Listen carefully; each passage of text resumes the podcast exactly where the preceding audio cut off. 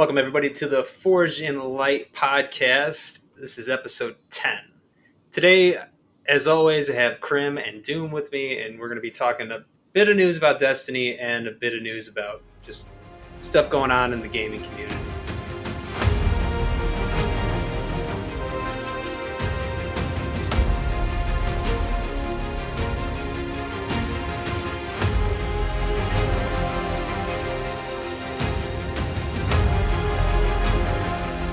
Light lives in all places and all things. You can block it, even try to trap it, but the light always finds its way because we are forged in light.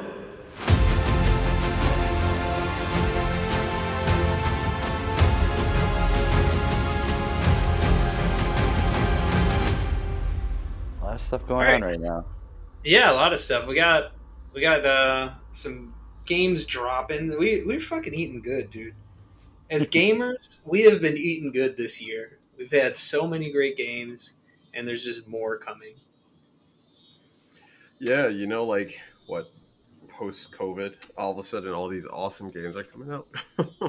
Yeah, I mean, like so pre COVID, I guess. Pre COVID. so this month, as uh, uh, we're on, it's August 16th today. So the rest of this month, we got Madden 24 for the bros out there. We got Immortals of Aveum is going to be coming out soon. The Texas Chainsaw Massacre coming out. Armored Core 6, which looks great. Mm-hmm. I will be streaming that. Souls like, but in mechs. That comes out on the 25th. Then we got Sea of Stars coming out at the end of the month on the 29th. That one that one looks pretty good. I'm, I'm interested in playing that. Mostly because it looks like I can play it on my phone pretty well. Did you play Chained Echoes? I did not. Okay, if you if you ever get the opportunity, if you find it, see it on sale on Steam, I suggest getting it. It's very very good, very authentic, like Chrono Trigger, um, old school RPGs, Super Nintendo, Sega era, and all that stuff. And that's like what Sea of Stars sort of like doing. And that's I like that these older type RPGs are kind of like coming back right now, having a resurgence. So I'm pretty. Yeah, I think it's just because as like a community, like a gaming community that we are now, is like we're so tired of all these online live service games. Like we're just happy to be getting single player RPGs at this point. Yeah, I mean, if it comes down to like, hey, yeah, here's a full game, it's done. There's really no glitches to it, and it happens to be an RPG. You know what? I'll take it. I, I, my gaming, like my gaming history, I guess started with with RPGs. You know, Final Fantasies and all that stuff. So it's something I'm definitely accustomed to. Same. Yeah. And then moving into September, we got Baldur's Gate 3 is coming to PS5 on the 6th. Starfield also coming out on the 6th for PC and Xbox. NBA Oh. 2K24. And sorry to interrupt. Uh, No, you're good. for Starfield, they did also announce today that I believe starting on the 27th, uh, you might have to correct me on this. It's either the 27th or the or even tomorrow. Uh, you could start uh, early preloads of the game if you already own it. Yeah, I did. I did Yeah. see some. I can't remember the exact date. I know it's it's the twenties. I know we're in the twenties, but you could preload it. Yeah, so So- that's pretty exciting. That's pretty good. Gets people prepared. Like, hey, if it's 100 gigs, free up stuff, just be ready. Yeah. Plus, I believe if you if you bought the um, the deluxe edition, you were able to start playing on the first. Am I Yeah, I think- correct in that? yeah, I believe you get five days early. You get five days early access or something like that. I see. That's pretty nice. Yeah, yeah. As I was saying, we got NBA 2K24 coming out. I know a lot of people are big into the the 2K games, so that's a big one for a lot of people. It's huge, man. It's huge. It has a huge following. Yeah, uh, we got Mortal. where, where where girlfriends are deleting their boyfriends' accounts and then fucking break up with them. yeah. I mean, we we all know. I've I've played the Madden games. I I know what these sports games are. They're the same thing every year with minuscule difference and updated stats.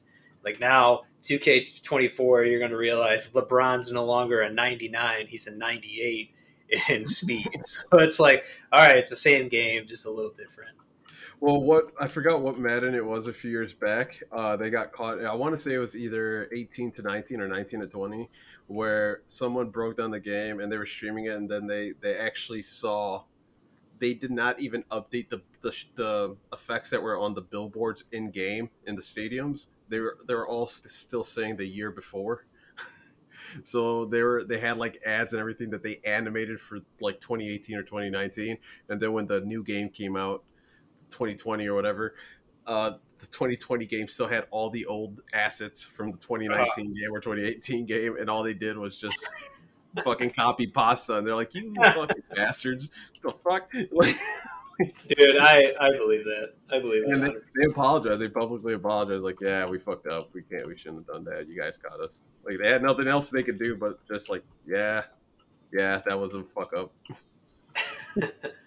It's a it's a crazy dev cycle for for these sports games. They have a year. You have a year from the time 2K24 comes out to get 2K25 out. Like they don't they they're going to cut corners just to get a new game out. It sucks, but yeah. it is. Yeah, you're absolutely right. You're absolutely right. It's unfortunate, but that's the also it sucks because that's what the industry kind of has put these developers and artists like their backs against the wall, you know, with shit like that. Like, all right, we came out the first one. Now we're gonna do a sequel. Now you gotta get it done within a year. Like we have, uh, we have uh, contracts that we gotta uphold, and now we have people that have invested in us, and now so now we gotta uphold our end. And by that, we gotta release another uh, number two or sequel. Yeah, within a year. Exactly. That blows. That blows.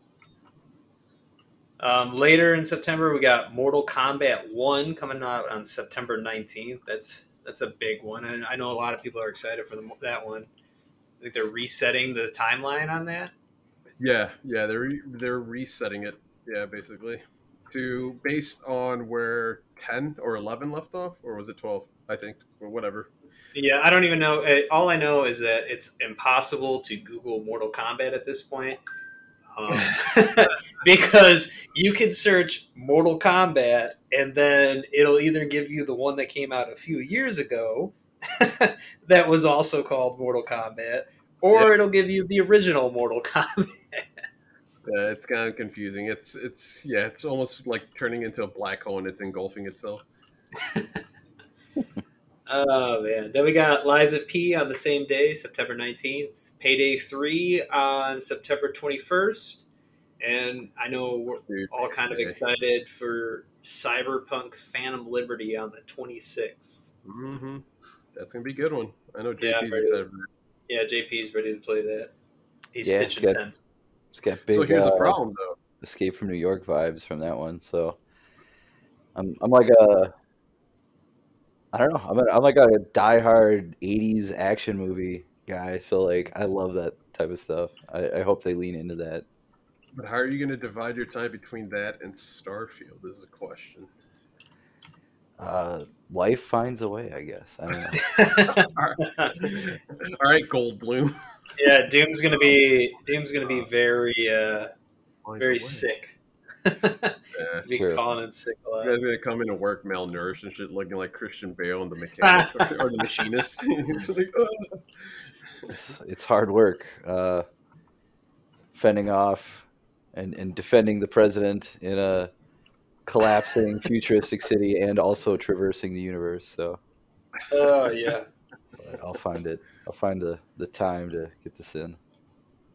And then last but not least, we got EA Sports Football Club 24. So they're they're getting away from FIFA, and this is going to be their first iteration as just the EA Sports Football Club. I wonder why that is. I wonder why they changed it. I wonder if they're fearing uh, that.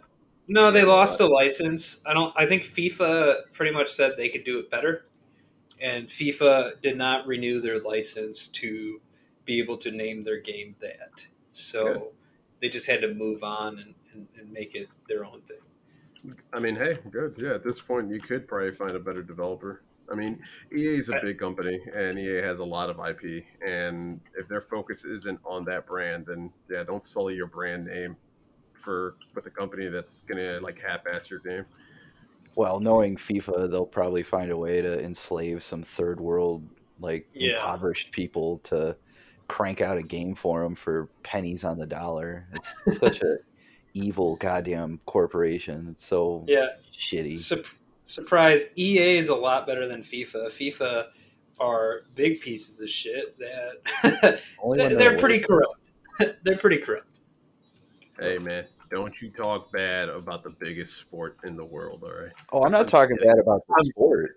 I'm talking bad about the organization that runs it. They are notoriously corrupt. I think uh, soccer in the United States or football, literally anywhere else, is a great sport, and everybody loves it. Totally understand why. Uh, doesn't change the fact that the people running the show are total dirtbags. So Yeah, I mean, I do. I'm really, really happy that soccer's kind of getting its heyday in the states now with the MLS and Messi like buying a team and investing into the MLS and him playing on Miami. Like, I don't know if you guys follow MLS a lot. I've been following him, uh, following it a lot since he came over here, and he is a fucking monster. That guy is on another level, and if anything, he's going to put MLS on the map. And I know a lot of uh, like two other big, huge names from I want to say uh, Real Madrid and probably I don't think Manchester United, but it's two other big names that are considering signing to the MLS, which is huge. That's a giant, and hopefully they could branch off and separate themselves from the FIFA organization. Then, To answer your question, as if we keep up with soccer, I have a podcast about Destiny. I play video games. No, no, I don't keep up with soccer. same. uh, other little bit of news is Twitch is finally putting in a feature that'll make it to where banned viewers will no longer be able to watch the stream. So I know that was a big problem before, whereas like uh, female, you know, female streamers would um, ban somebody, or somebody would ban somebody from chat from being lewd or anything like that, and then they could still just sit there and watch and capture and then just harass them on other on other platforms. So kind of a good feature.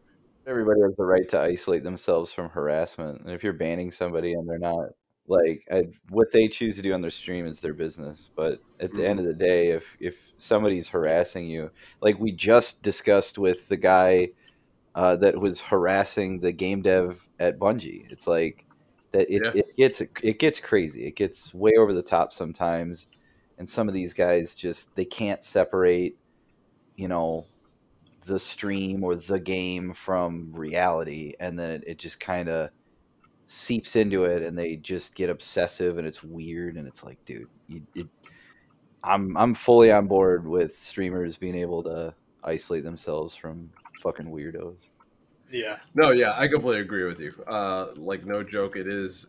You would think that that'd be something that would be have been implemented uh, from the get go, especially with the banning procedure that they have in on Twitch. Um, I've encountered that. Lich has been a moderator on my stream before, and he's kicked people out because I, I have triggers also that protect my stream and chat. But unfortunately, you have the idiots that will still go in there and troll and just Yeah, people know how to circumvent the yeah, yeah. the Twitch standards, you know. yeah I wonder if it's like connected to your IP. If that's something they should probably implement as well, because people could just easily go and create a whole new account. Oh, sure. Sure, but if you create a, you know, it's it's a feature. So when you turn it on, it just makes it to where anybody that you've banned is no longer able to watch the stream. You can turn it on and off. So like, if you just keep banning these random accounts, they still won't be able to watch the stream. It's not like uh, you have to ban them and then click a thing and then click a thing to get them to not be able to view it. It's just automatic. Oh, good, good. Yeah, no, I think that's a good system to have, man. Good, protects everyone, and Yeah, I'm it's good all around. But getting into the what we promised from the beginning, we do have a little bit of Destiny news. So, um, we'll just start with we didn't really we didn't have an episode about the state of the game. Uh, we didn't jump up to it because I, I think all three of us just kind of saw it as what it was. It was it was pretty much a nothing burger of like excuses for state of the game, and the community just didn't react very positive for it. Like even like the more positive streamers weren't weren't really getting into it and trying to be on everybody's side. So in response to that, Joe Blackburn, the head of Destiny, the the you know he's he's he runs the ship. He's the captain. He posted a I don't even I don't even know what the fuck to call it because if I call it an X video, it's like I feel like I, I was I'm ta- telling everybody to go watch a porn video because X video is, is I, I'm not saying it is, but you know Keep it clean. uh, he posted a, a, a, Twitter video, and it, it was, it kind of was a uh, a hopeful look at, at things to come, and just like him saying that you know we hear you, and we're we're gonna try to do what we can to bail some water out of this sinking ship to hopefully not have it at the bottom of the sea.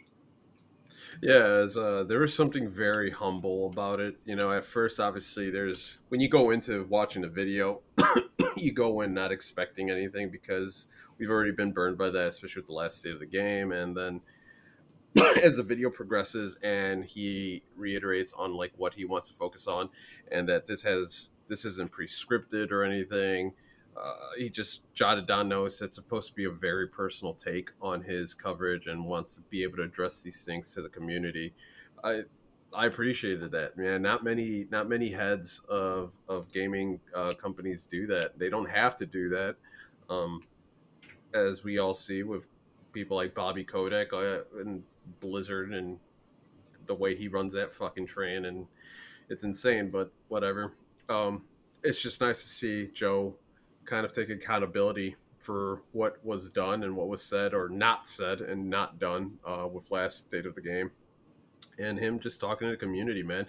There's something very humble about that. And like in in a way it i think they kind of needed that as a reminder of like fuck we're nearing the end of this and we're losing our community.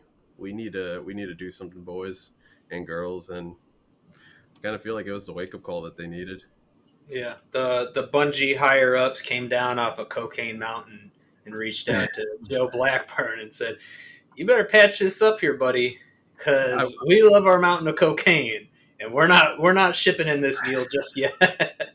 I wonder how much maybe also Sony, now that Sony owns them, jumped in. I wonder if Sony did jump in and like, what the fuck are you guys doing? Yeah, So I think with the whole Sony deal is they're still in charge of their their works, right? Bungie is still in charge of Bungie. Just Sony now has a, a, a controlling share in the company.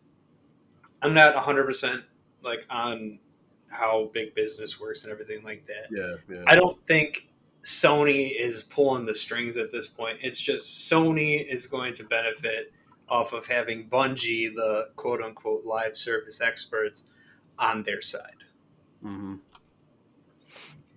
It's uh so like I felt the same as most of the community. I, I shared a lot of the same feelings that people were expressing when they were talking about the state of the game. I like that we didn't jump on this whole uh, reaction train and we did wait until there was a video addressing the state of the game. If you know that gave us a little time to process it, but then also kind of process the response. And, uh, you know, I, me personally, as somebody that has enjoyed playing Destiny for as long as I have, I, I did need that video. It felt good to have that be addressed eh, by, like you said, the the captain of the ship who's gonna just like it. It was acknowledgement that there was I, I like air quotes wrongdoing that they kind of fumbled uh, something that was supposed to generate some sort of, of positive outlook for the community and it was just another source of like a like a letdown. It was terrible. Everybody was really disheartened by the whole thing and i'm not going to say that his video totally saved it. I don't think it did. It it was a step in the right direction. It was the ball moving like the pendulum swinging back to the other side is what it felt like for me. And Yeah. uh, you know, like because it's just been like gut shot after gut shot after gut shot with just bad news, uh, unstable servers, and perceived abandonment of this game. And it like it, as a community, it just felt like like like man, are we are we really like watching this? Like, is is the ship really sinking, or you know, it, are all the content creators and YouTube guys like crying wolf? Like, you know, it felt like it was going down, and him addressing that and saying like, look, we screwed up, and we under delivered in not just what we presented to you, but like also in content, announcing that they were going to release a set of armor that was going to be available to purchase for free because of the complaints that the community was saying about you know ritual armor and that kind of stuff it was it was a big kind of like you know a big moment for the community and i think it sort of stopped the bleeding you know it, it, it applied the tourniquet so to speak Yeah, they, Yeah, they did. yeah. They, they tried to stop the, the bleeding, but it's this is what this is the kind of interaction we're used to with Bungie. Whereas like the past since Lightfall, it's felt very um, corporate. Like all their communications with us has felt really corporate. Whereas like before, it would always be like you felt like you were talking. The devs were like had an open line to you, and they were talking like candidly to you hmm so this is yeah this is what helps is, is something like And I I appreciate you kind of touching base on like developers and gaming and community managers talking to us. You know, we we know what happened. One of the the main community manager, managers that was with Bungie for a long time, and now he's not with them. And then the lawsuit happened, and uh, thankfully they, they were able to win that lawsuit against this person that was being atrocious towards this community manager to the point where the community manager had to leave.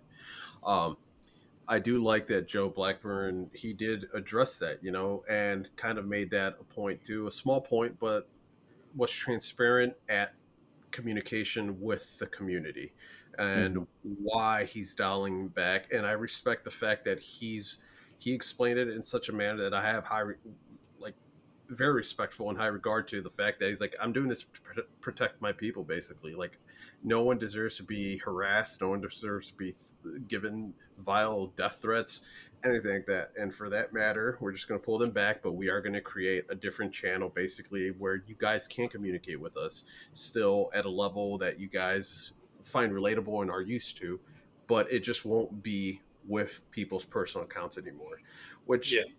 Kind of yeah kind of sucks and almost feels like yeah it takes away that personal engagement feeling with that that one community manager or who, how many community managers they have. But the fact that he addressed that and ex- also explained why i completely understand and i'm like hats off man. Like good on you for protecting your fucking people first off. And on top of that thanks for even s- try to continue to have this line of communication open because honestly in our reality they don't have to have a line of communication open with us. No. They don't, they don't need to do that.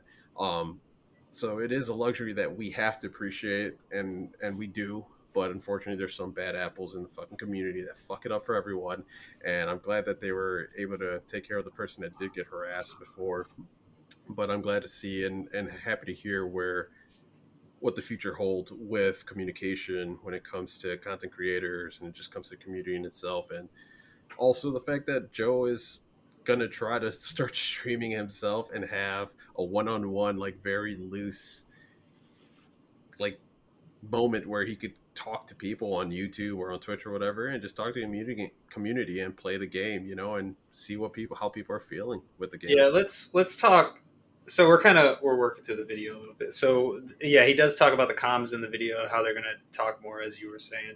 And the streaming man that's some balls dude. That fucking guy's got watermelon size cojones to fucking stream on whatever streaming platform he's gonna do probably twitch because the internet's a hell of a place. As we all know. Dude that guy he's he's gonna he's gonna get shredded i feel like and there's gonna be a lot of bad eggs they're gonna come in there's not gonna be a lot I well, you know what? I'm gonna take that back because you don't know until you know, right? Yeah, yeah, exactly. But they're the cojones, man. That that takes some fucking guts to be the the head guy at Destiny, and your game's already kind of in hot water as it is, and you're gonna start streaming. like, you better you gotta have some thick skin there, buddy. Are the best mods that money can buy. Yeah, I mean, unfortunately, with where the state of the game is at right now, and where it's been for the last since the beginning, or like the drop of Lightfall, it, it's come down to that point, to that like him having to do that action, you know, and proceed forward with that. And if that's what it takes to really like get down to like, all right, what the hell is going on with their game, and where are we losing touch with what we used to be to now? If that's what Yeah. it takes, fucking bite the bullet, fucking push through the storm and take it, and maybe he'll come out the other side like completely revi- revitalize him with a different like outlook on it and be like, holy shit, all right, this is where we're at, guys, and he could address it to his team. You know, so and but you're right. I mean, even if he decides to play with like the biggest content creators for Destiny, like the, you know, Grenadier Jake and and Cross and whoever else, like it's gonna be funny to see him interacting with them and trying to play PvP and shit like that at their caliber. Yeah, Yeah, but and so it's oh, you know some of it is like it felt like the community was kind of piling on for a while there. It was rough watching everybody Yeah. complain all the time, always about every little thing. Like, for example, like they announced they're gonna not support Gambit as much, and then all of a sudden everybody's coming out of the woodwork like they were some sort of Gambit main going into Mhm. this. And Datto released a video, and that's where I am getting a lot of this from. But it's like he hit the nail on the head. Like where, like why, why the outrage? Why the outrage that they're dropping Gambit to focus on other things? I'm okay with that. I want them to focus on PvP and PvE and not waste any more time or energy or developers or anybody's like I feel terrible for the poor guy that's got to like try and fix Gambit if that's what they were going to try and do. like I don't there's no solution. It's kind of like just it is what it is. It's fine. It's not going away. It's just not going to we're not going to get new maps. And yeah, for the eight guys that play it on a regular basis against each other, apparently, fine. I'm sorry. I'm sorry that the game isn't that great for you anymore, but this is where we're at. This is what the community wants. So when everybody starts complaining about it, it's like, okay, now we're starting to pile on. Now we're starting to nitpick. This is getting out of hand. Like, everybody can accept the game is not in a great place. However, don't act like you gave a shit about Gambit. Nobody exactly. fucking I cared about completely Gambit. agree. I mean, those are the the keyboard ninjas, you know, trying to talk shit and jump on a bandwagon of like, all right, this is what's trending now, so now I got to put my two cents in on it and get the fucking clickbait and all that shit. And I agree with you. Like, I love Gambit, I do. I wouldn't say I'm a Gambit main, but you know that could be said for anything. Like, people always come out of the woodwork when something is being taken away that they've hardly played in in certain games. You know, like Gambit. Gambit when it came out, what four or five years ago, it was exciting. It was a cool new game mode. It took for about a year, and within that, it died out. At that point, they tried to right the way. It didn't work. They've tried multiple times. It's not working. All right, cut off the fat. We don't need that. We don't need it anymore. And I'm glad that they're kind of addressing that. Like, yeah, we're just gonna it's going to be there. We're not going to take content away from you guys anymore because sunsetting obviously didn't work and that put them in hot water. So we're not going to take content away from you, but we're also not going to support it because we'd rather put our resources into something that is more popular. Hence, PvP. That's where it should go, and I can I think that is the right approach. Like address that, man, because you have a way bigger PvP community, not a PvE VP community. So it's like PvE, PvP should be your main focus. Those are the origins of Destiny that's where you should be putting all your resources into, especially now that your team is kind of be, probably being cut to go focus on your next IP. Like, just address that. Like, let Gambit exist in its own realm, be it what it is. yeah, you're we're we're pissing off the tens of listeners that play. hey man, there's moment. I love Gambit too because there's moments we all pop off and it's a yeah, fucking- it's a it's a hit and miss, man. Yeah, um, yeah. Very fleeting high. Mhm. Mm, I wouldn't say Mhm. it's something that I I would base my playing this game around. So Absolutely agreed. You know, we all when we started playing this game, I mean, when Destiny Two launched, it was a PVE game with PvP capabilities, and then PvP grew, and then eventually they added something that they thought would be cool, and it did. It catched for a bit, and then it teetered off, and that's it. Nobody cared about it. All right, the experiment worked for a bit, and now it doesn't, so that's fine.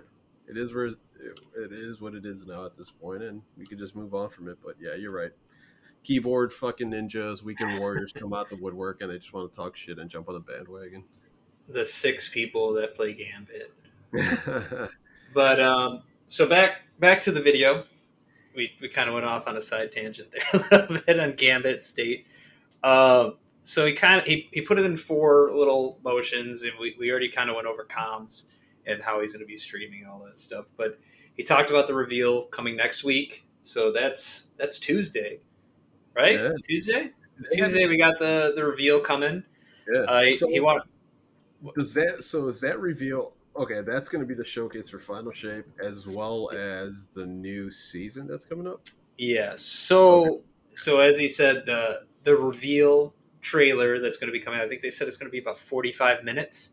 So it's going to be it's going to be a little long one, but yeah, it's going to do the the new raid, the new reprise raid, the um, the intro to the season, and then you know we're going to learn about Final Shape. We're going to get some some meaty cinematics for in talking about the Final Shape. Um, he he already said he made it clear in the video that not expect it as to be a reaction to the state of the game.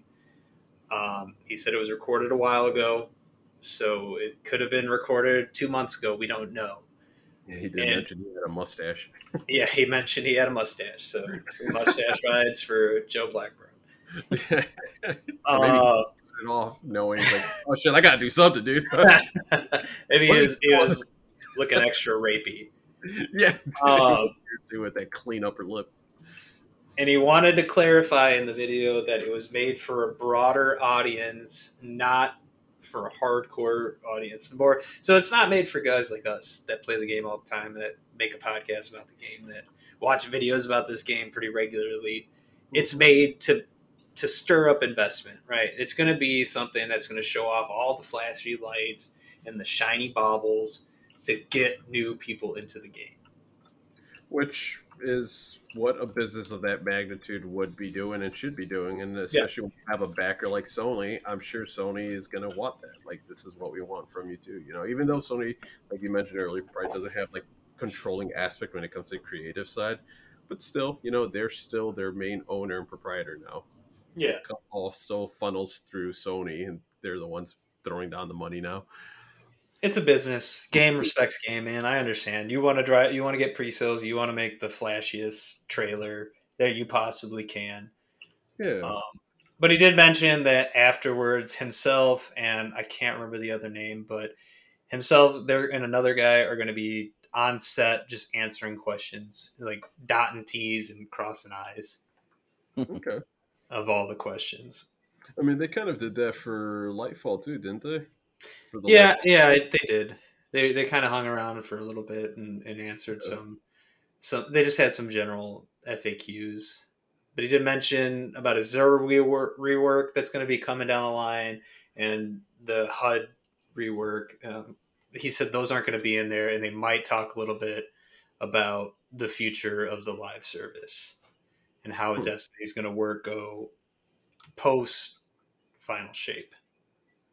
Cool, cool. Yeah, because I mean, when they did show off the roadmap two years ago, there was redacted information after Final Shape's year too, so they still had an arrow pointing like, "Oh, redacted content." So who knows what it can be? Yeah, well, we'll see. We'll see on Tuesday, I suppose. Yeah, yeah, yeah. Definitely.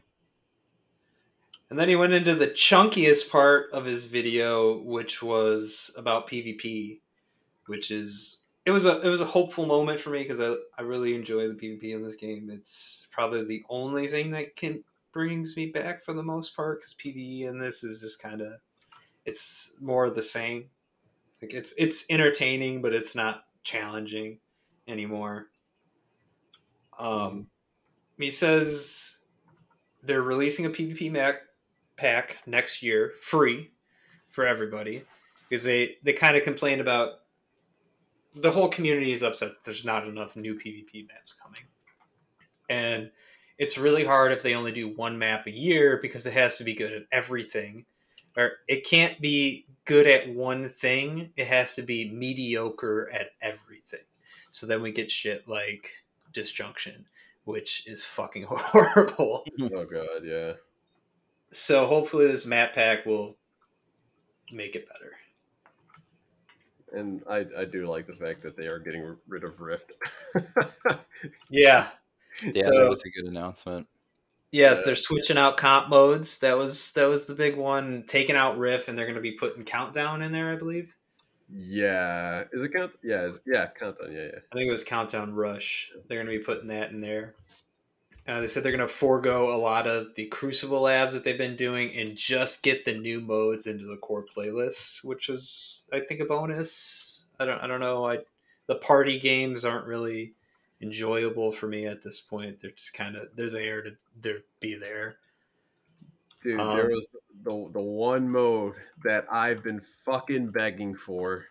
They're finally dropping it on us, and when he said it, dude, I was like floating in my chair, my office chair at work, and I didn't even realize it, dude. I was on sky, cloud nine, man. When he said a no fucking ability mode, I'm like that's it, you little fucks. You're all dying now. Now we're gonna Yeah, it's going to be a more of a gunplay mode. The uh, what the hell did they call it? checkmate? Checkmate is going to be a modifier that they put in there where you have more shields, and it's going to be more of a gunplay mode. I think there's still abilities. No, no. He said no abilities. It said no abilities, just gunplay mode. It's no abilities. Okay.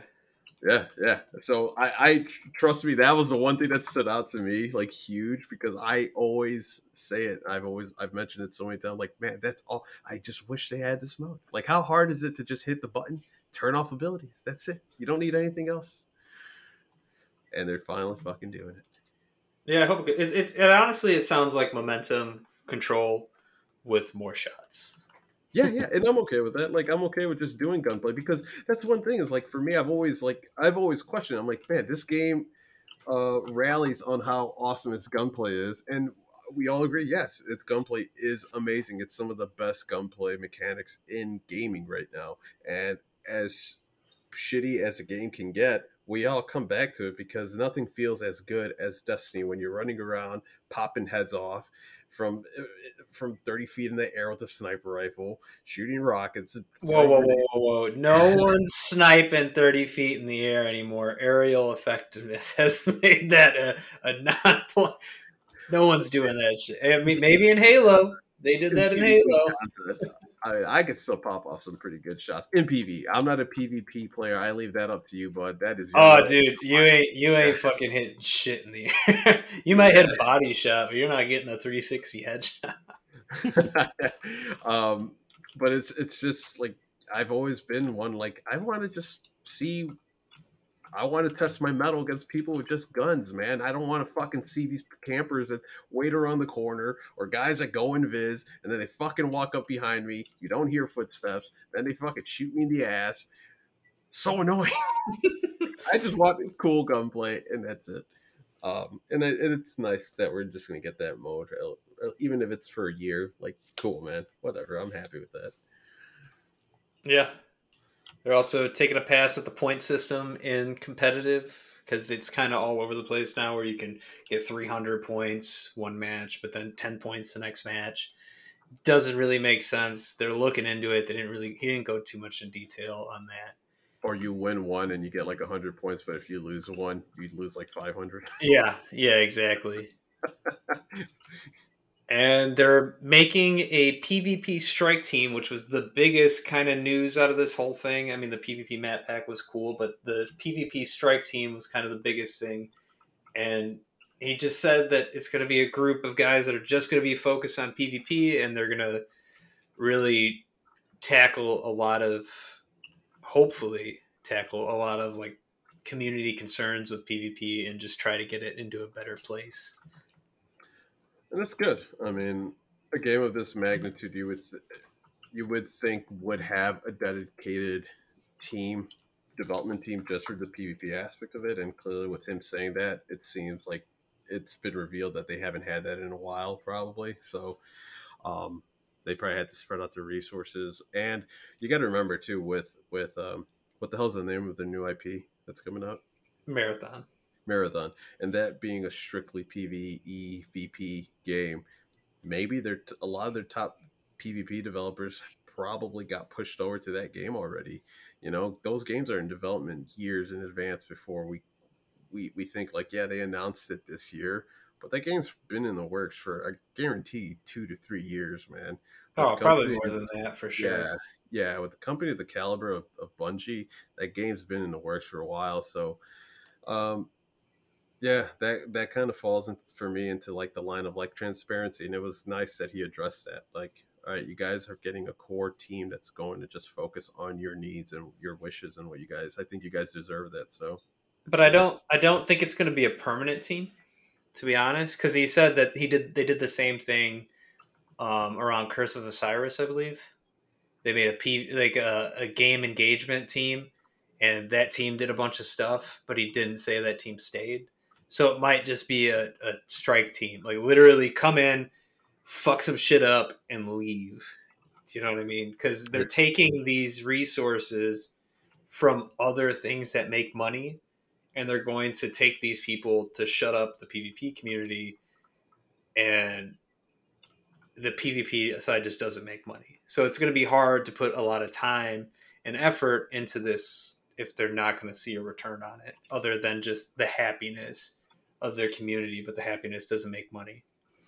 And yeah. we know those those top guys on Cocaine Mountain, they, hmm. they want to keep it high. Yeah, it's the equivalent of, you know, hooking up a defibrillator to somebody's chest and shocking life back into their system. Like I feel like that's more what that is. Yeah. I don't know. I mean, with the release of a map pack, they're gonna need a team, a core team that's gonna have to be on standby to make sure everything releases well. Um, I don't know. I, I hope you guys, and you know, I'm not a PvP player myself, so like I really have no like stake in this at all. But I really do hope that that's not the case, and you guys do get a core team, even if the core team re- revolves around five people. You know, it's not like they're building playlists or game modes fully now. The game is already there. It's structured. Now it's just maintaining and addressing feedback from the community as it trickles down the pipeline. So you could use five to ten people that's it. You don't need anything else unless there's a major upgrade or an update being rolled out into that game mode. Then yeah, you you you kind of third party a lot of those resources and what needs to be made to other companies or another branch of your your company. But I really hope that they keep like five or ten core people on on that for you guys.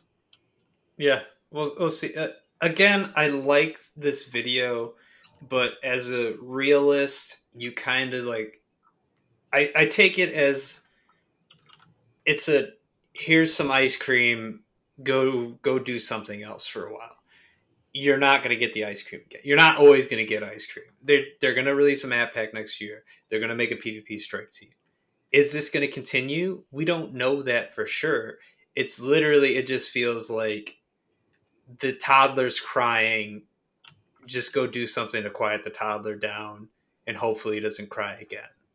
Yeah, I mean, this whole thing could have just been also like, oh shit, we have the new season start next week. We kind of gotta like put these fires out right now. So let yeah. me release this video. So, and I hope, I really do, I, I have faith and hope that that, it, that wasn't the action of why they he decided to do this video. But, um, you know, I'm still a player in the game. I'm still invested in Destiny. I'm still a huge fan of it. I just wanted to see it kind of like get out of the muck that it's in right now.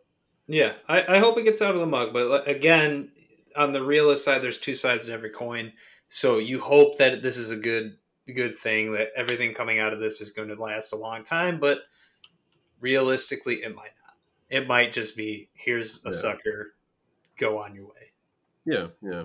I feel you. I mean, because they are a growing company and they're for I think we've all been spoiled with the fact that Bungie only had one IP after they got rid of Halo. Uh, and that was Destiny. And we for 10 years almost we've only known Bungie to be the Destiny development team.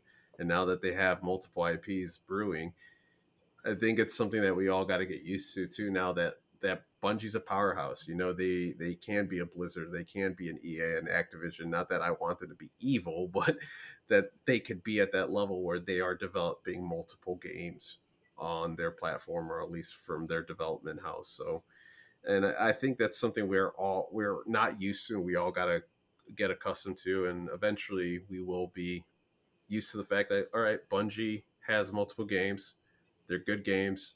Uh, they tend to have their issues here and there, but you know they're to address them. They're to fix them. And I, I, you know, on Bungie's side to defend them too, like it's this is a change, a major change for them too. You know, having multi, multiple IPs in development, like how do you branch out your resources? How do you bring your A team, your A core team that has been focusing on Destiny to to matter or the other game that they're working on that's still secret. So it's a balancing act, and I think they're getting there. They have to kind of grow with it and evolve with it just as much as we do as the community and the people who are playing the game.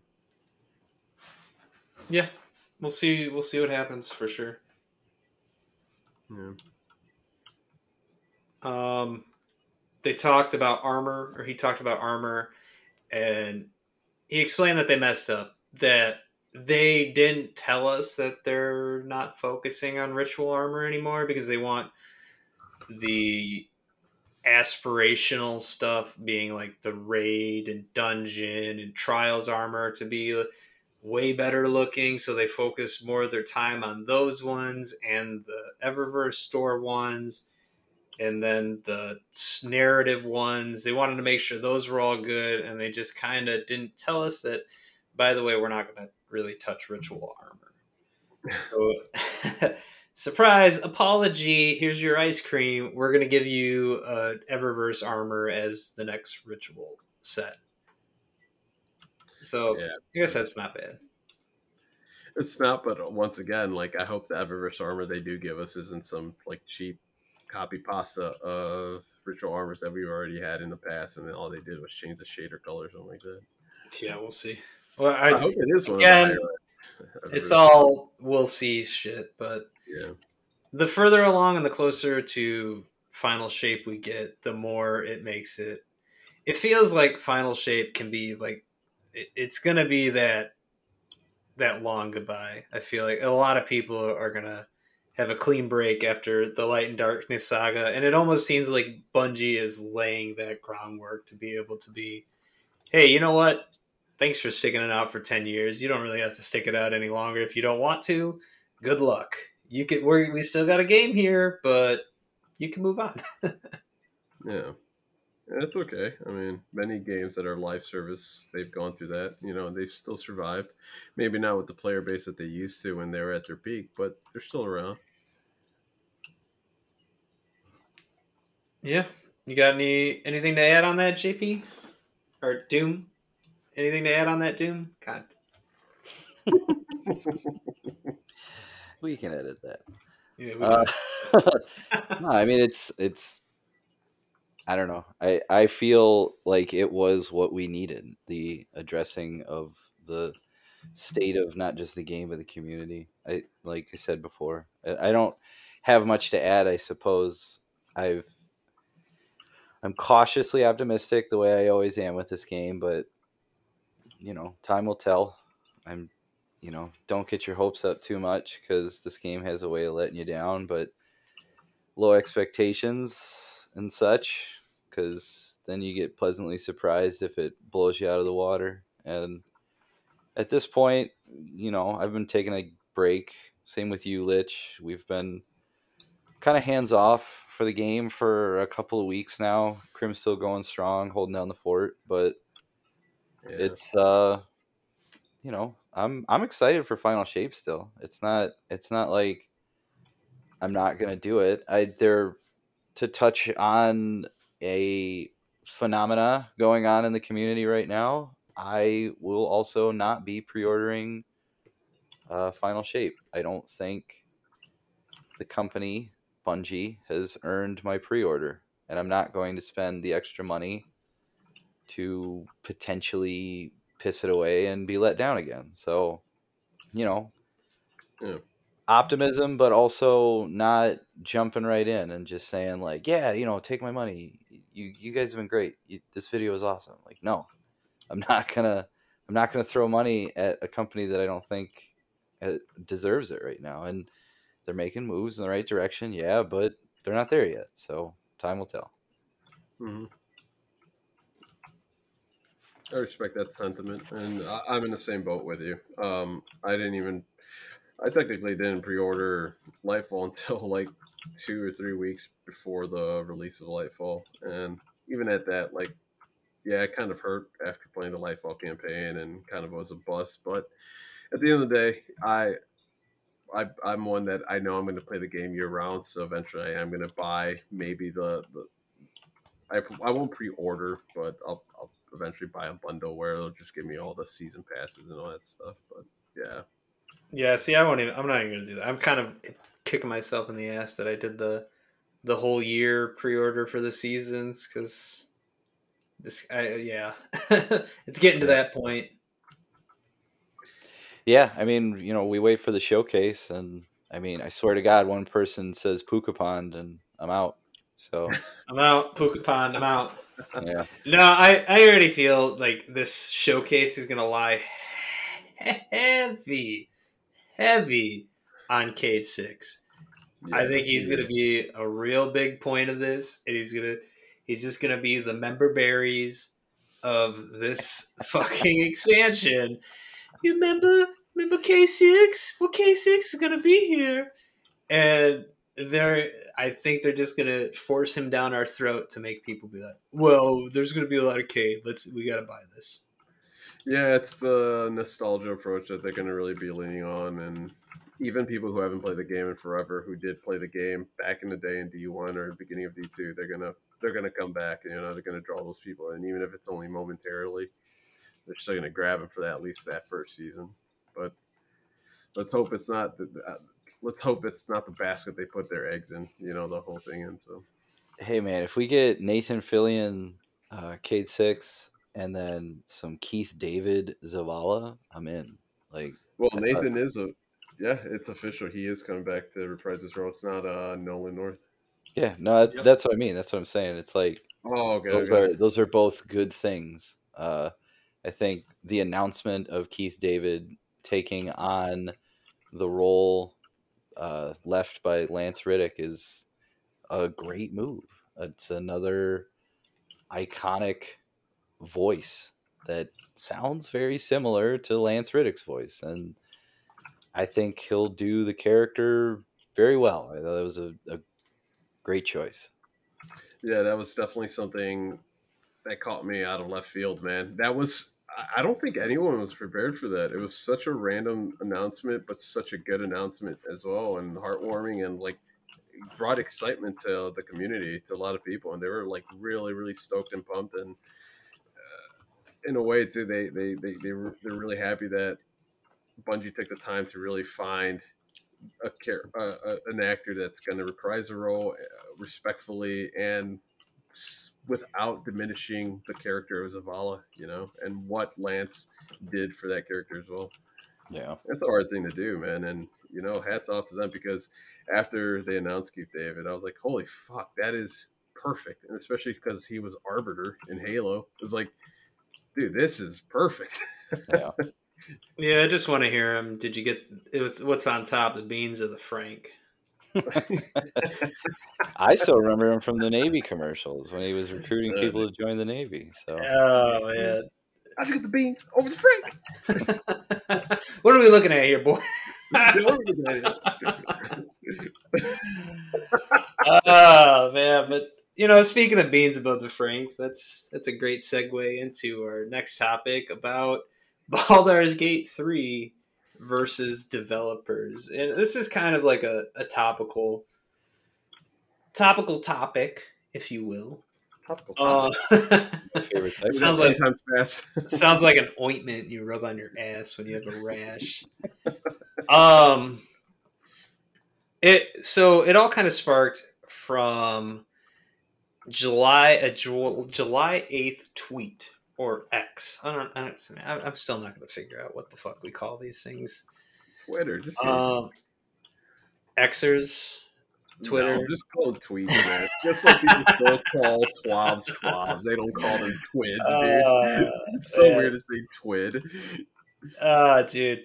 Anyway, uh, there was a tweet from a Zavalier. I'm gonna. I've just destroyed that name, Nelson Jr. And he just kind of went in on saying, you know, Baldur's Gate three is is good, but you shouldn't expect it to be.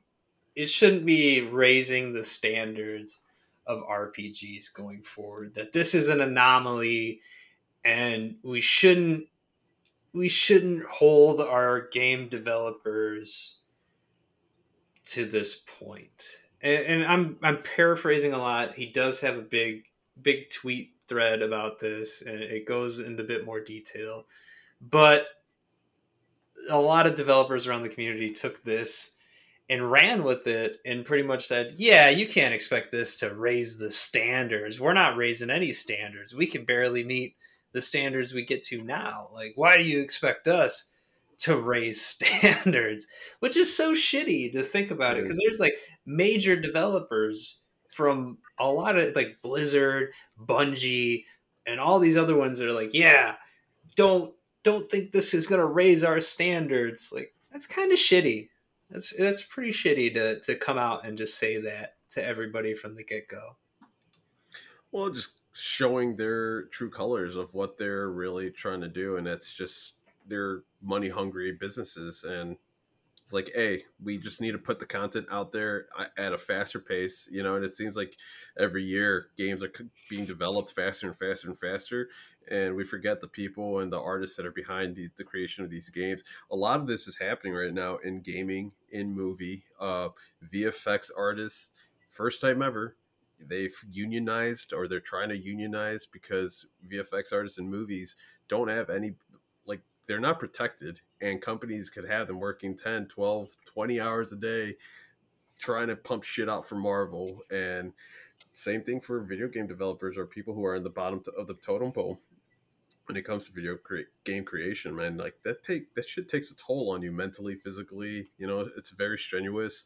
And there's also no security when it comes to that type of work. So you could you could be a very dedicated humble worker just for a video game developer to just shit on you and say now you're gone we've already produced this game and then on top of that the game turns out to be a cyberpunk or or a red or a redfall dude redfall Yeah, my god yeah. forget what happened with redfall that comes that's coming from microsoft like holy shit man Yeah, So- I, I do know a little bit. The little bit of the story about Redfall was that they initially the game was going to be a single player experience. Like it wasn't going to be a multiplayer thing.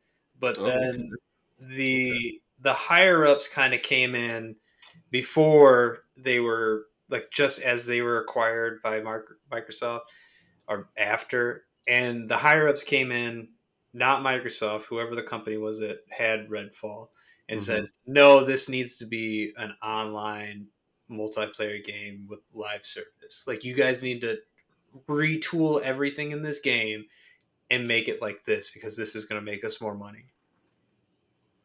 Yeah, and the people who made Redfall, they're behind the games games such as Dishonored. They're known for doing single player games. Yeah. Like they did Prey was great. Dishonored was good. Like those games were awesome. And I now that you're telling me that because I didn't know that, um, I could see that. I could see that. Like they probably developed that game to be a single player experience, and because of the whole multiplayer aspect, which that in itself is a huge undertaking, man, to implement multiplayer aspects into a game. Like, yeah, I, yeah, that sucks, man. That sucks. That put a that tarnished their name too. So ho- hopefully they could uh come back from that, which they will, you know, with the backing of Microsoft. but yeah, again, like the point is, is a lot of people are like pushing back against. We can't make games. We can't have our games at this standard now. To to put into perspective how big of a success Baldur's Gate three is right now, I've been playing it. I fucking love it. I'm like twenty hours in. If it wasn't for this podcast, I'd probably be playing it right now. there was more concurrent players on the second week on Steam than there were the first week. There was 875,000 people playing this game on the second weekend on Steam, which is fucking nuts because that is the ninth highest in all of Steam of concurrent players of all time.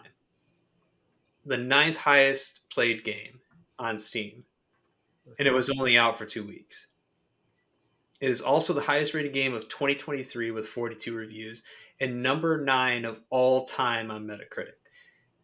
But uh, I mean, we got to take that with a grain of salt because they have Grand Theft Auto 5 on there three times for three different fucking uh, consoles, and GTA 4 is on there twice, so it kind of skews the numbers a little bit. And those numbers could change too on Metacritic really quick, as we saw. Yeah, with, with Diablo, the way it oh for sure, and then it fucking took a plummet and and and this is all without microtransaction. It's not a live service. When when the developer larian was asked about are there going to be microtransaction? they just said no. They didn't they didn't like elaborate on it or anything. They just said no. Which it, you don't get these kinds of games anymore. It's just a quality game with a deep story it has 17,000 different endings. You can finish this game 17,000 different ways. Mm-hmm. That's how deep this fucking game is. It, it's it's it is the new standard, I believe, for RPGs going forward. Well, it's what uh, it's the Elden Ring effect again. Last year, with uh, From Software dropping Elden Ring and proving to these huge developers like, oh no, we have to do online servers. That's the only way we could stay afloat. That's the only way this game benefits, and we could keep on creating residual income for our company to give you guys better games. No, you don't. You know, it's all bullshit, and we've been hypnotized to believe that's the way the industry works now because that's been such a common like take on gaming now for the last decade. You know, like oh, you need a battle pass. Oh, uh, you need battle pass. You need online always service games. You need to have uh, microtransactions built in your games for it to survive. And that's become the norm. And we've subconsciously we've gotten used to that. And we think now we we look at it on the reverse side, light games like Elden Ring, and for you, Baldur's Gate. There's there aren't microtransactions, there aren't battle passes, and now we're like where's the battle pass? Where's the where's the microtransaction? Yeah. It's kind of a backwards. What am I grinding for? What, what yeah. do I gotta play this game for? yeah, it's the funny irony in that man. You're like, holy fuck! You realize the grasp that that those bullshit tactics had on us, and they still have on us, and it's hard for us to let go. And yeah, it's such a cop out that these these game developers respond like that, saying that they can't produce games of that magnitude like Baldur's Gate and and Elden Ring and God of War without having all these little bullshit systems where they're just picking in your pocket again over and over and over and over again and using and having to use the excuse of like oh that's how we stay afloat. That's how we create residual income to be able to provide these things for you. Well you wouldn't need to keep on fucking putting your hand in my pocket if you didn't add those those small things, ornaments, whatever you want to add in there. You know, just give me a solid game from the get go, and I'm happy with that. Yeah, and that's that's just on Steam. Like it's still coming to PlayStation 5 and eventually the Xbox. Like this game is probably going to go down as one of the the best RPGs and probably in the past 10 years. Like it is just way outperforming what anybody thought it would. Yeah, yeah. I love that. This is as as funny as it's been. Like, I don't think we've realized the impact single player games have had this year on everyone. Man, it it has been a monster year for seeing the single player experience, and I think you know I, I lean a lot of that on what God of War and from and Elden Ring and even Stray, what those games did last year for people, reminding people like, hey, y'all don't need to keep on coughing money out to these companies or to us. Like we made a solid game because we're proud and honored to be able to provide this this game for you guys, and this is our name. We want to give you a solid experience. So, I mean, some of this is on game developers, and you know, I will say some of this is on us as uh, the gaming community. We're we're used to this like instant gratification, where like we get a new Call of Duty every year, and it was, you know, it's odd when we don't get a new one, or uh, even to kind of say Destiny, like we get these major expansions and seasons, and you know, obviously we're we're pretty tired of the model. It's not to say that you know this is the acceptable way for us to do this, but uh, you know, we're used to this instant gratification. I know that one of the biggest complaints about Baldur's Gate 3 was that it was in development for 6 years and it was in early access for almost 3. But it's like that's like look at the result. Like you said, there's 800,000 concurrent players right now. That's that's a almost, wild almost nine, dude, which is crazy. Yeah, that's a wild number. And I get it.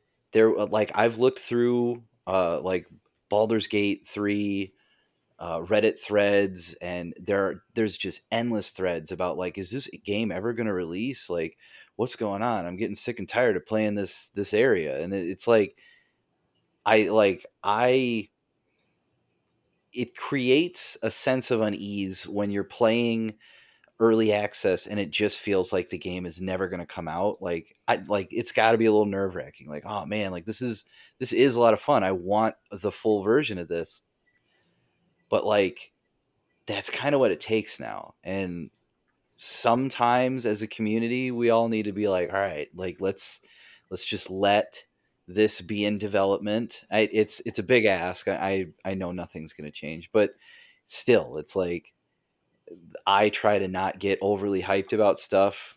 I've said it before. I, I just you know it's it makes it so it gets you get let down by stuff it's what i i did with cyberpunk i didn't get overly hyped i was super excited for it i pre-ordered it and I play the game all the way through without reading a single review about the game. And after I was done, I, you know, sit back. I'm like, man, that was a that was a really fun game. What does everybody else think? And it was like peering into a dumpster filled with shit. Everybody was just ranting and raving about what a terrible fucking game it was. And I like all I could think was, man, I'm really glad I didn't get my opinion of this game ruined by reading about what everybody else had to say about it because I loved it.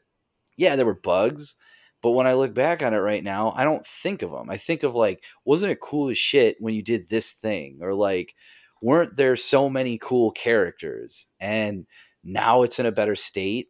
And, you know, CD Projekt Red did drop the ball with that release. That's kind of, you know, something that we are arguing against. Like, we don't want those kind of releases but at the same time like i like i like it's it's like a tightrope walk you get these developers that are beholden to these bigger companies that are beholden to shareholders so there's a lot of pressure coming down from the top but there's also pressure coming from the bottom where everybody's like you know we want this game. You got like you promised us this game. So it's like like i feel for the developers but at the same time to just say this is this shouldn't be you shouldn't have raised expectations for games in the future that's a wild take. That's that's so crazy to say that if your response when a game that gets released that like you said lich is probably going to go down as one of the top RPGs released in the last 10 years, and your knee jerk reaction is to say yes, but, and then to like do damage control for whatever project you're working on, that's it's not a good look. It's it's a it's a really really bad take to or stance to take as a developer. Mm. Yeah, so and I, in in the tweet he does say that he did. He's really excited with what Baldur Gate turned into. He just kind of talks more about like they had a lot of advantages, blah blah blah, like the long dev cycle and this and that, and you shouldn't expect every RPG to be like this because now you're just ensuring that all of your favorite creators are going to be let you down and they're not going to make something like this because they're not going to make a Baldur's Gate, which is like it seems like a cop out at the end of the day. It's like It instead of saying we're not going to be able to replicate this, I get it. You're not going to be able to to make a Baldur's Gate 3. You're not going to be able to to make an Elden Ring. It, you should find what they did right and try to replicate that. Find the aspects that what we really enjoyed about this and and take that and, and run with it. You know? Yeah, and I mean, I feel like the gaming industry needs more of these moonshots. Like that's like I don't know if anybody's familiar with the term, but it's like you know in the 60s when Kennedy announced that we were going to go to the moon. Like that's a big thing to declare on a very public stage, like worldwide, say like, "Hey, we're going to go to the moon."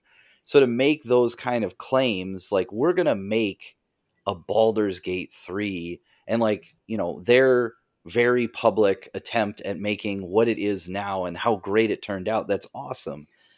But like not every, like you're saying, not every ambitious attempt is going to succeed. There's going to be people that that promise you the world and then just under deliver and it, it just falls flat. And that's okay if the community accepts that, but they you know, a lot of times they don't. There's a lot of pushback, a lot of you know, you know how the internet gets. It just it's nasty. But like I like these ambitious attempts at making games that are good. Like at their core, they're good. It's not like, you know, all the games was okay, but boy did it look great. Like how many times have you heard that about a game? It's like who cares? I don't give a shit if it looks like I, I still go play Age of Empires. It's not. It's not that it's got this like crazy awesome story, but it's like it's fun. It's nostalgic. But like I don't know. I like I love ambitious attempts at creating something that is new and exciting and and and stirs up the community, gets a, a fervor going. Like you know, I it it should light a fire under some of these developers' asses. It really should. Well, I'm glad that we're at a point right now with the state of gaming and a lot of AAA games coming out of the fucking the line and then they're like falling flat on their face because games such as even you played it yourself uh lich jedi survivor in the first two weeks that shit was a glitch fest and they even had to send out a public apology as well you know and that's ea um and the first game was great and they even you know they're they're guilty of it as well and i think one thing that the gaming community or just a gaming world has suffered from is disconnection from what what is the core basis of a game and what it's supposed to do to the the, the consumer? What it's supposed to do for you you know?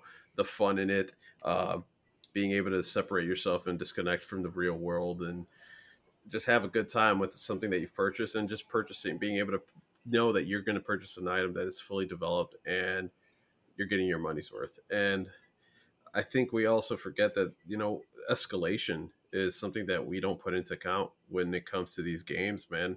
Um, and to like kind of touch base on what you said earlier um, jp or doom i'm sorry. Um, um, yeah, I think us as a community, we could sit back, man, and let these fucking people breathe and create a good, solid game for us and stop being harassing developers and gaming gaming businesses and pushing them like, oh, we want the next iteration of this. So when's it coming out? We're tired of waiting. We're tired of waiting. We support you. Like all this shit happens, man. But we forget like escalation exists with newer systems, newer consoles, next gen shit, next gen hardware, next gen gaming. A lot of these games, man, they take a lot to do and process and create.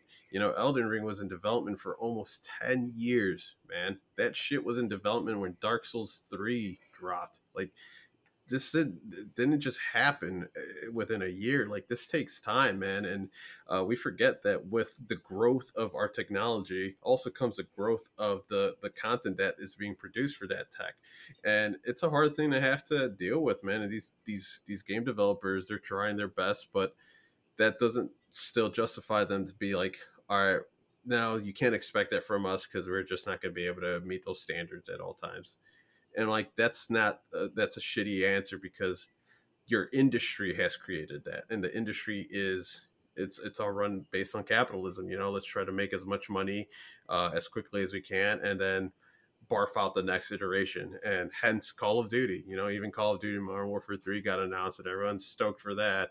But a lot of it's to just be the same rehash shit that was modern warfare 2 so yeah, um, and we t- we talked about this earlier with sports games. Like, yeah, uh, they they fucking spewing those bad boys out every year, and a lot of it is copy paste. Yeah, yeah, it, it really is, and and yeah, we we're just as responsible as as much as the game developers are, you know. But you know, it's it's kind of uh, attributed to the way the industry has grown, and and if you really think about it, in the last decade, gaming has blown up, and to it's it's a monster of its own kind. You know, like who would have thought that gaming would be a billion dollar industry easily? Oh, a billion dollar industry. Um, and with the growth of hardware technology and all that stuff, you know, we I think it's I think we should take a step back as gamers, as fans of this hobby, and let these developers give us the chance to create better content. Well, it's just we gotta we gotta speak with our wallets, right? Is you just we just can't buy every shit sandwich that keeps coming out. Agreed. Agreed. But this one's this one's got tomatoes, lettuce, and mayonnaise on it. It's not just your regular shit sandwich. We, we jazzed it up a little bit. It, you just we gotta buy with our wallet, especially at this point when all these big developers are increasing the price of games. They they're gonna sell us seventy dollar games, but they're still gonna be shit. So it's like I'm not gonna buy a seventy dollar game unless I know I'm gonna get seventy dollars worth of entertainment out of it. Yes, I completely agree with you. Like that's why I don't support Call of Duty. Yes, I am guilty of buying Modern Warfare 2, but that's the first Call of Duty game I bought in seven years. Like I held out, and the only reason I got it is because I loved Modern Warfare 2. But it was after I played the new version of it, it was a departure of the original. Did I have fun with the game? Yeah. I played it for two months. After that, it's deleted. I don't play it anymore because it's still going to be the same exact loophole uh, that Call of Duty has been doing with their games. And, you know, I'm not going to get the third one. And if I do get it, it'll probably be a gift to me or something during the holiday season, or I'll find it for 10 bucks. Like, I don't really care about those games. I, I I think with everything that's happened with Destiny the last six months, it has opened up all of our eyes to what is out there again. And falling back into the single player experiences has been like a breath of fresh air. And I think everyone has seen that now.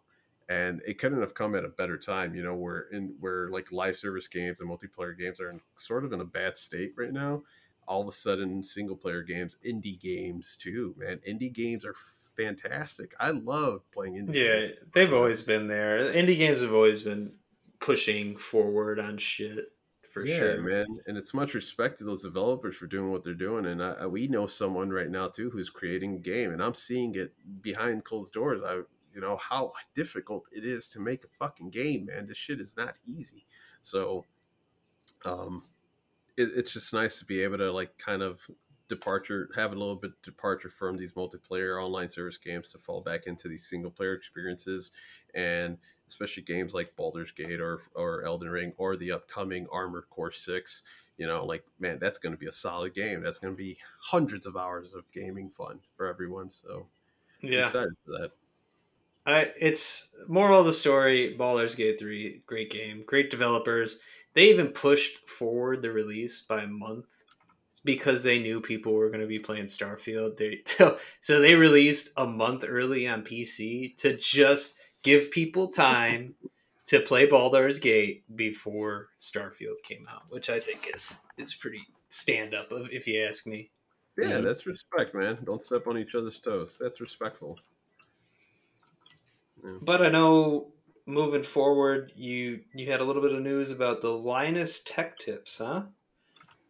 Yeah, if, uh, for those of you who are like our tech heads who are listening, like yeah, we've uh, if you have been following what's going on right now with uh, one of the bigger YouTube uh, godfathers, you know, create content creators out there, they're kind of in hot water right now because they've been they've been called out, and it has been confirmed by multiple sources that they're they're kind of uh, getting a little lazy when it comes to you know steering the ship when it, uh, with their content and what they're putting out there and it, to me, it, it's just I was surprised. You know, I was actually very genuinely surprised because I working in the electronic industry. Uh, I work at a retail store.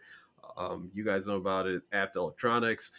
All we we we produce videos on our YouTube page, you know, and we have to try to produce videos and and give content and self awareness that is truthful to that product, you know, and and that that and if you don't, you know, that destroys your name and your credibility. And they got called out finally by another uh, YouTube source, a news channel that that also dives into tech, uh, Gamers Nexus, to and they called them out on the fact that you know you guys have been caught red-handed multiple times, not only once but multiple times, um, giving out wrongful information. And when you have a following like the mag at the magnitude that like Linus or MKBHD, Marques Brownlee have, uh, Unbox Therapy, uh, Lou. Uh, when you have 15, 20 million people subscribe to you, watching you on a daily, and really basing a lot of their decisions on their tech off of what you tell them, and you give them a, a, a review that is not honest, you know you could ruin a company's name with that because they tend to these comp- these channels tend to review items that are coming up or not out yet or concepts you know um, or are finally launched and they're part of a small company and that small company is really relying on your review. And when you come out and you say oh yeah this this item doesn't work. It's not great. It's not it's not worth your money. You know that that's very demoralizing. That could really impact a company especially a small tech company that's trying to come up. So when when you have the reach like linus or Marques and all those channels have you know like that's that's kind of important for you to be as transparent and as honest and make sure that you are crossing the t's and dotting the i's correctly and not providing wrongful information. And yeah, right now it's it's it's just been kind of a whirlwind of news revolving that. Uh, it seems like every hour on the hour there's something new coming up, and they did just release an apology video. Uh, all the core heads of the company themselves have addressed um, what they will be doing straight uh, from here on forward, and that they are going to be dialing back their content on their channel. You know, from producing two, three, four videos a day to maybe a week only now. So I think in the video they were saying there's like 25 videos a week, which is a lot. Yeah, even the apology video or the the, the video that they released 10 hours ago already has 2.7 million views. I mean, even that video alone is going to draw them so much in monetization. so like yeah. that is oh, for sure, man. So like that's the impact that these channels have on us and to me it's like when what kind of what accountability do these content creators have? You know, uh, when it be it a, a huge name like Linus or a smaller name or streamer like Cross or Cactus HD, you know, like we got to hold these people accountable. And it's um, as shitty as it is, because I am a huge fan of Linus. I've been following him for like seven years. Um, I'm glad that they kind of called him out on it because at a point, like, when do when do you become the villain? You know, um, you you see yourself long, uh, you live long enough to see yourself become the villain. You know, as, as said in the Dark Knight. So, uh, not that he's a villain, but I think he just got a little bit too big for the britches, and uh, it got to a point where the company has outgrown itself, and now you're just pro- producing quality and not quantity, or quantity and not quality videos. So. And I think a lot of that could be said with a lot of content creators, especially when you, in recent months, and you said this earlier tonight too, um, Lich, about like content creators just jumping on bashing Destiny and or Bungie and or other games just because that's what's hot right now. And I really hate that trend. I really, really, truly hate that trend because it's all clickbait bullshit. So I don't know. How do you guys feel about that stuff? Yeah, it's it's uh, it's it sucks when, like you said, it's a it's a a source that many people that may not be completely knowledged in in that world, like the computer world, and they're giving bad information, and you go out and you buy this eight hundred dollar thing, and it's not doing the same things that this YouTuber promised, and you, I mean, you're probably not spending money on it, but he's making money off of this. So, yeah, it's kind of shitty. It's just a shitty, shitty thing to do. Yeah. Yeah. Cutting corners for, for you know, money. That's that seems to be the theme of tonight. Is just people have been cutting corners for years, and it's it's just finally catching up to them.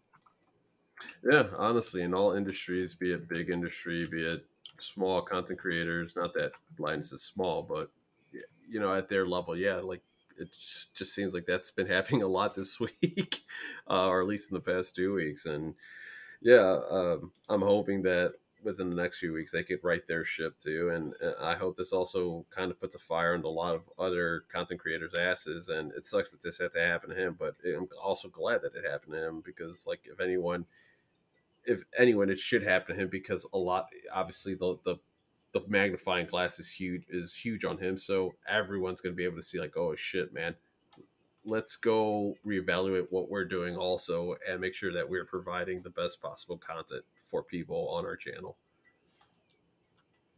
Yeah, it's always sad when you see a channel that you follow just totally fall off. And you just like, you're like this is just a shell of what I used to watch. And I like I have channels that I've watched for various reasons because they were funny or informative and like you said they just kind of they get too big for their britches so to speak and it's mm-hmm. it's a very sharp decline and I mean my my big one that I I watched for years was Inside. It started as Inside Halo, and then it became Inside Gaming in 2008, and it was that until around 2015. Then it became Funhaus. And when they were Inside Gaming, he changed. It was it started by Adam Kovic, and he was a Halo player. He just made a YouTube channel covering Halo and like everything about it and lore and gaming and like it was fun. It was a really cool change, but then he brought on like a bunch of other people, a bunch of guys from YouTube that are pretty common now, guys like Bruce Green, James Willems, Sean okay. Poole, Lawrence Sonntag, Joel Rubin. Like these are these were great characters that were on his show and then it they moved over to Machinima and they became Inside Gaming, sort oh, of God. more broad but it was it was a great channel. I loved it. It was so much fun. They had shows where they would just play the worst games that you've ever heard of, like uh, oh the the Rambo video game with like the obnoxious faces that the guy would make. And you know, uh, Sean Poole had this. It was like a one dollar one hour, where he would justify the price of games. Like if you pay $70 for a game, you should get 70 hours of entertainment out of that game. Well, they didn't start with like super expensive games. They would go to like Steam and find games that were two hours or they were uh, two dollars, and he would try to get two hours of entertainment out of it. And it was a gimmicky show, but it was fun, man. Like they had yeah.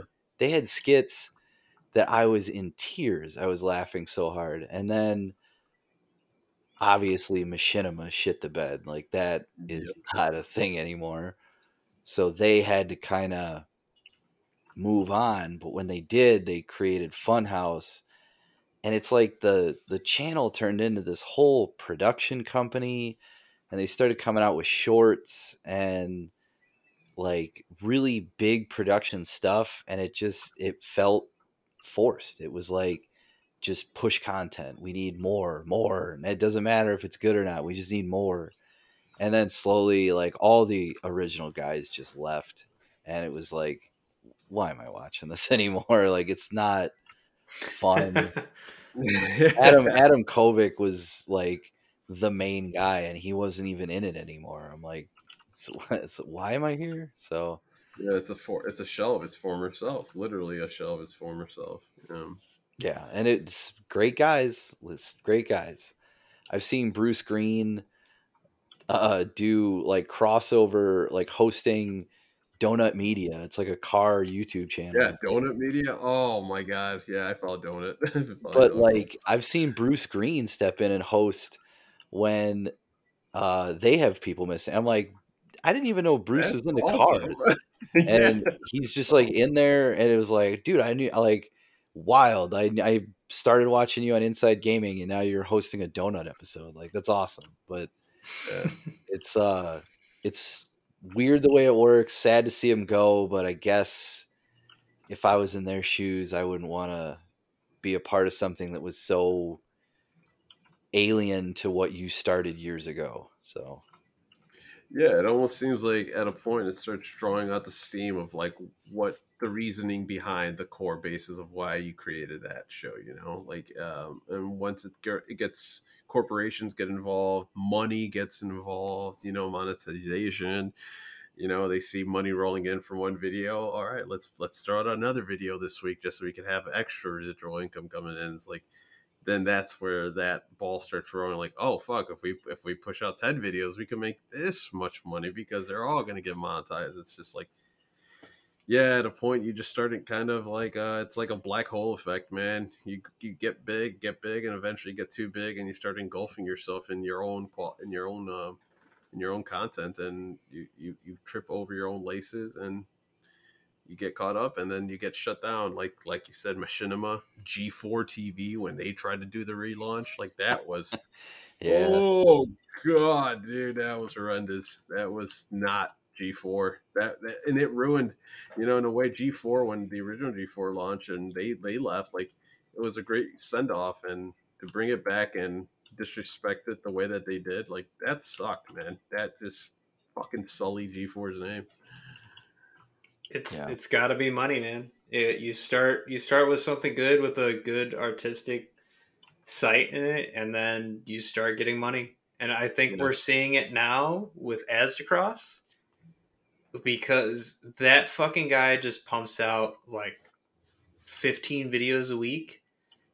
I don't know what he pays his editors, but they better be paying good because that guy it is literally like all, he'll, he'll put like three videos out in a day. It's nuts. Dude, and yeah. are they all good? I don't think so. I think they're just a lot of content. he's just posting content to post content. And at what point is it going to go from like, sure, like it's just live streams cut up a lot of the time? When are they going to go from that to just obnoxious videos that we don't care about? Yeah, yeah. I, I agree with you. I completely agree with you because there's even me. I'm a huge Aztecross supporter and follower. I, I really love his Destiny content. I I personally think like his delivery and the way that he engages with the community and engages with the Destiny content when it, whenever new shit drops is is awesome. I ingest it really easily. Um, I do like the fact that he's branched off to play more a, be a variety content creator because he, I think he obviously knows also the direction of Destiny and what could happen. So as a content creator, he has to stay afloat, especially when your survival is based on YouTube on creating content for these channels. So it's like, all right, well, let's start investing and branching off and creating other things and see what catches. But also, don't just throw shit at the wall and see what does catch because, like you said, Lich, some of it is just filler. Like I've caught some that I can't even fully go through. I'm like, all right, this is boring. Like I gotta get out of here. Like he's he's trying to he's trying to go that um Asmongold. I feel like he's trying to go down that Asmongold line where Asmongold just has a whole video, like an entire channel to Asmongold reacts, and he mm-hmm. just watches videos and reacts to it. And it seems like he's trying to kind of capitalize on that because, like, three he put two videos three days ago, two videos two days ago, three videos a day ago. Like he is just pumping out crazy content, and like you said, it's how long before it really takes on the deep end? Yeah, Yeah, which uh, I've been following Asmon also for since his world uh, World uh, Warcraft days, and even it wasn't up until maybe about three years ago where he well about two years ago he stopped really streaming games and just started just streaming his reactions to stuff. And a lot of people, he lost a lot of followers because they're like, dude, you're not even gaming. You're just talking. You're boring. Bye bye. So it's like, all right, you, are to lose people, you know, in that industry. Uh, you should be used to that already. And it did. It hurt him. And he didn't, he was in a state where, you know, a lot happened in the last few years for Asmon. I know his mom, his mom, he lost his mom and all that stuff last year. His content wasn't doing great. He didn't kind of know where he was going with OTK and, uh, then they were also starting Starforge, and then also he he even admitted he's like, yeah, I'm, I'm kind of tired of just gaming. Like I I just want to react. I enjoy sitting here and interacting with the chat and just watching goofy videos that you guys send me. And honestly, at first I didn't like it either. I got bored of it. Uh, and I that's coming from somebody who followed him like religiously. And then they came up I'm like, dude, I gotta tune in. I want to see what the news from Asmon. What's the news? You know, like he's become my channel. Like, all right, what's what's going on right now? Because he'll have it, he'll cover it. And when it really like got me was when he was covering the Amber Heard Johnny Depp trial. like I didn't even look at the news. I watched Asmon's uh, overview on it, and it was great. It was just awesome. So, yeah, I, I I hope when he does things like that, and like when most content creators do things like that. Like they just do react videos. I hope that some of that monetization or something goes to the other creator. Like I've seen him, he reacts to other people's videos all the time. And I, I hope that benefits the other person and he's just not copy pot. You know what I mean? Like I I haven't seen the effects too much of that kind of video, which seems to be what a lot of people are going into. They're just reacting to other people's shit, mm-hmm. and I, it it sucks for the original video, right? Sometimes like. Asmongold's video has two million views, but the original video video only has hundred k. Like, is yeah. there give and take to shit like that?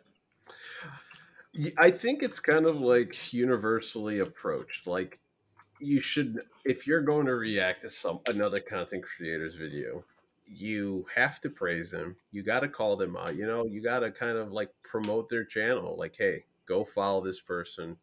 Go this person pushes out good content. Uh, you got to do what you can to try to get that person's that person, that content creator, followers or subscribers, because it's only the honorable thing to do, especially when you're kind of piggybacking off of their hard work. Because honestly, what work are you doing other than clicking play on a YouTube video?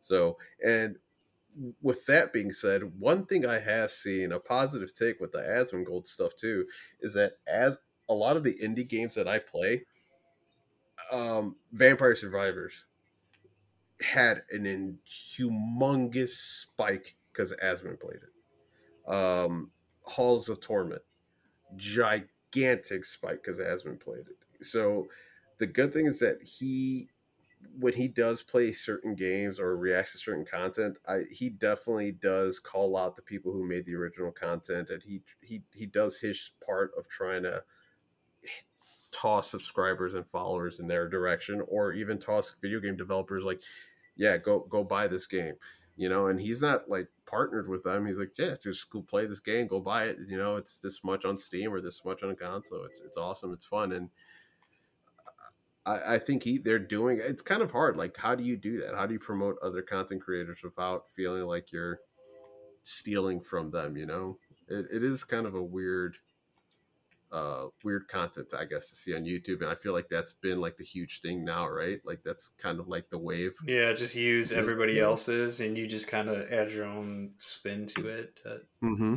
I hate React content. I it, it's such it's such a low effort thing, and I just don't enjoy it. And everybody does it now. I yep. opened up YouTube after the Twitter post in regards to the state of the game. Uh, you know the the video that was posted on Twitter that we were talking about. Yeah, Blackburns. Yeah, yeah. and uh, I- I wanted to watch his video, and I opened up YouTube, just at work, kind of browsing, and Fallout had a React video to that, and I started watching it, and like you know every five minutes or not even five minutes like every 30 seconds fallout has to pause the video give his opinion on or or some insight onto what he thinks joe blackburn meant by this and i started getting frustrated and i was like why am i why am i watching fallout reacts to a video that's on twitter right now like just go watch the video It's even on YouTube now. Yeah. Like, Yeah, I, um, I- shut it down and I, I went and I found the post because Lich, you had linked it in our group chat. And I was like, all right, I'm just going to watch it here. Like, what am I doing? Let him And- cook. And I like, I like Fallout's videos. I really do. I, I, his like one minute Zer videos are awesome. But at the same time, it, like, I caught myself doing the exact thing that I like. I'm consuming the media that I hate. Don't like. I got to be better than that, I guess. So- yeah, it's hard. I, I do, depending on the video, I will. Some of them I'll watch like a react. Like I'll watch an Asmongold reacts of of something that sounds like if it sounds like a really boring video, but I still want to watch it. I will watch a react version of it just because sometimes it'll make it a little bit more interesting. But if like Mhm. Asmongold reacts to the top 10 MMORPGs of all time. I don't really want I, I want to have this I want to watch the other person so I will go into that video and find the link to the original video and just watch the original video. yeah. Yeah, and I think I think that's I think that's what the separator. Like, I agree with you, Lich. Like, there are certain videos where, like the when as I watched Cross's microtransaction video a couple a month ago, that was huge. All right, when that dropped, that was giant, and I watched Asmongold's take on Aztecross's video. And the reason I wanted to watch Asmon is because Asmon is very he knows a lot about monetization and he is one that hates the monetization, the loot box system, all of that like fucking pickpocketing you again for more money. He hates that shit, man. But he also knows that it's up to us to kind of change that, you know. Uh, but I wanted to see what his take was it uh, was on that video, and especially on a game that he doesn't even play like like um like Destiny. So uh, I think it always just comes down to like, all right, is this is this a reaction video that I want to see based on the content that is out there too? So that kind of goes hand in hand with it. Yeah, and I understand that, and I I agree with you, Lich. I think Cross kind of toes the line, or or gets a little too close to the line of just you know reaction content. Like Datto released a video that was popular for a while that was getting every single content creator reacting to the Datto video, and then everybody had to react to the Aztecross video, and it's it's this like vicious cycle where we're almost getting react to react to react videos and it's like i don't this is stupid. It's this perpetual loop where we're just going to be reacting to one single event for the rest of our lives now. Like this is ridiculous. I can't stand it. Yeah. and it's just not something i choose to consume but i have lapses in judgment sometimes and you find yourself in those reaction videos. Yeah, I get halfway through a video and I'm like, wait a minute. I just have to like, ah, you got me, and I Like, hold on. Is this the Like, well, Matrix? like, I'm I'm reacting to through. a reaction of the reaction. Like, Yeah, what the fuck is I- happening?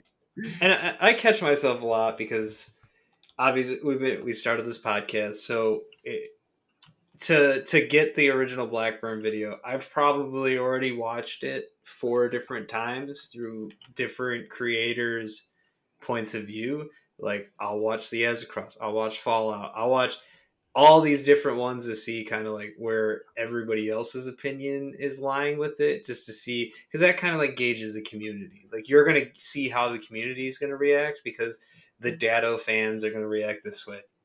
Cross's fans are gonna react this way Fallout's fans are gonna re- you know what I mean like you kind of get a, a feel for how the community is going to react to this from all these other creators. Yeah, yeah. But I think there's only one more piece of news that I want to I want to get out there before we finish off the show. Um October 24th, 2023, City Skylines 2 will be releasing. so I just want to make sure we get that out there. City Skylines 2 releases October 24th. You can expect Doom for launching his first ever live stream playing that game. Yeah, Doom, right, right. Doom will have a stream ready for his first City Skylines 2. Uh, I actually will extravaganza. launch a stream to to play that game now. I 100% will do we'll, that. be here. we'll be here to support you. I haven't even pre-ordered it yet. That's how excited I am. But uh, you know, we're hyping this What if- up. I'm ready. What if everyone shits on it like they shit on Cyberpunk for you after the fact? Wow. He's still he's still playing City Skylines One, which came out in 2015. So I, don't- I, I don't think that's his demographic. I think I'll be okay. Remember, I'm not. I'm not gonna get my opinion spoiled. People, so